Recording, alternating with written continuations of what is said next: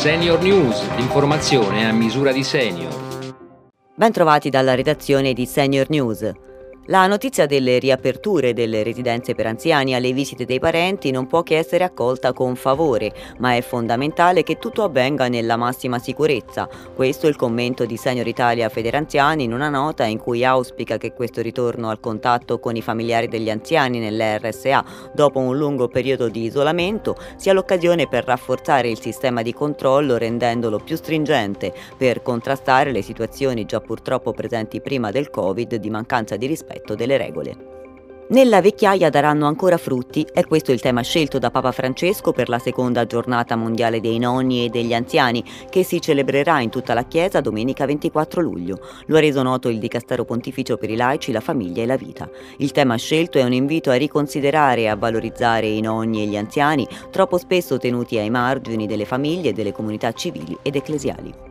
La broncopneumopatia cronica ostruttiva è una malattia polmonare progressiva non completamente reversibile. Principale fattore di rischio è il fumo da sigaretta, ma ci sono anche meccanismi genetici che predispongono alla BPCO, come ci spiega Salvatore Bellofiore, pneumologo del Policlinico di Catania. Sicuramente ci sono dei fattori genetici estremamente importanti. Eh, fortunatamente non tutti i fumatori, i forti fumatori sviluppano BPCO eh, solo una percentuale, anche se abbastanza elevata, di fumatori è, è soggetta appunto a questa, a questa, patologia.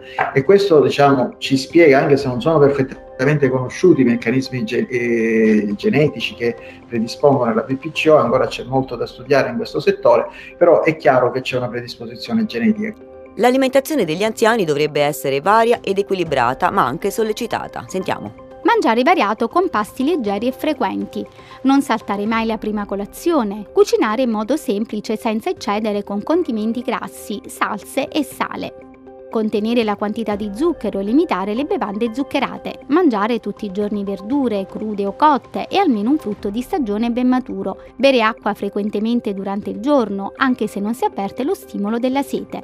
Sono solo alcuni dei consigli per una corretta alimentazione dell'anziano. Numerose indagini alimentari hanno rilevato che spesso l'anziano non si nutre in modo adeguato. L'anziano deve essere sollecitato all'introduzione di liquidi e il fabbisogno di vitamine e sali minerali. E dalla redazione di Senior News per oggi è tutto. Prima di salutarvi vi ricordo Pronto Senior Salute, il servizio di Senior Italia Federanziani dedicato agli over 65 che hanno prenotato tramite il CUP una visita specialistica, un esame diagnostico, un ricovero e l'appuntamento non rispetta i tempi indicati dal medico nella prescrizione. Chiamando il numero 06 6227 4404 ogni singolo caso verrà preso in carico gratuitamente.